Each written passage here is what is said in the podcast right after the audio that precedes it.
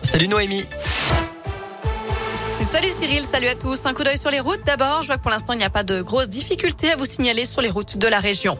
À la une, les convois de la liberté arrivent en Auvergne-Rhône-Alpes. Le cortège parti de Nice hier matin sera à Lyon ce soir. Celui qui est parti de Montpellier va passer par l'agglomération de Clermont-Ferrand. Un point de rassemblement est prévu dès cet après-midi au Zénith d'Auvergne. Et puis dans l'Ain, un cortège doit partir à 17h du plateau d'Hauteville, direction Amberieux, puis Lyon. Ces antipasses et antivax protestent contre les restrictions sanitaires en France. Ils sont rejoints aussi par des gilets jaunes opposés à la hausse des prix des carburants. Tous ont prévu de rallier Paris ce week-end, mais le préfet de police leur a déjà interdit l'accès à la capitale.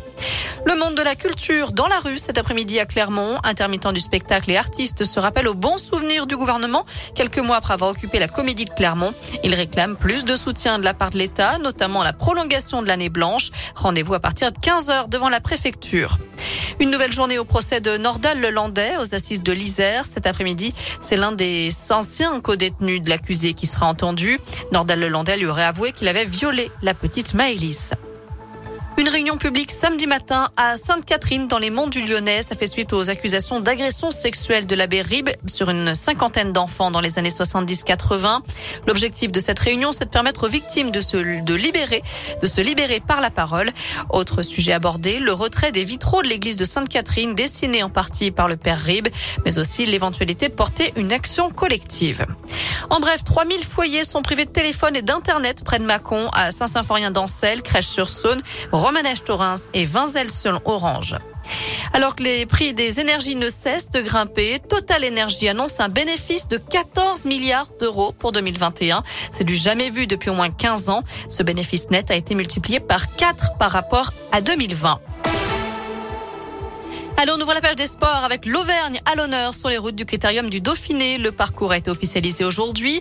Le grand départ, ce sera le 5 juin en Ardèche, à la Voulte-sur-Rhône. La finale se fera en Haute-Savoie. Et entre-temps, il y aura une étape entre Saint-Paulien en Haute-Loire et Chastres-Sancy le 7 juin. Puis entre Tizy-les-Bourgs dans le Rhône et Chintré dans Saône-et-Loire au sud de Mâcon. Ça passera par Chauffaille, Laclette, Charolles notamment. Ce sera le 9 juin. Toutes les infos sont sur l'appli Radescoop et radescoop.com. La suite des Jeux Olympiques de Pékin avec une bonne nouvelle. Alexis Pinturo pourra remonter sur les skis et participer au slalom géant dimanche. Après sa chute sur le combiné alpin, le skieur français a passé des examens qui relèvent une simple contusion de l'épaule.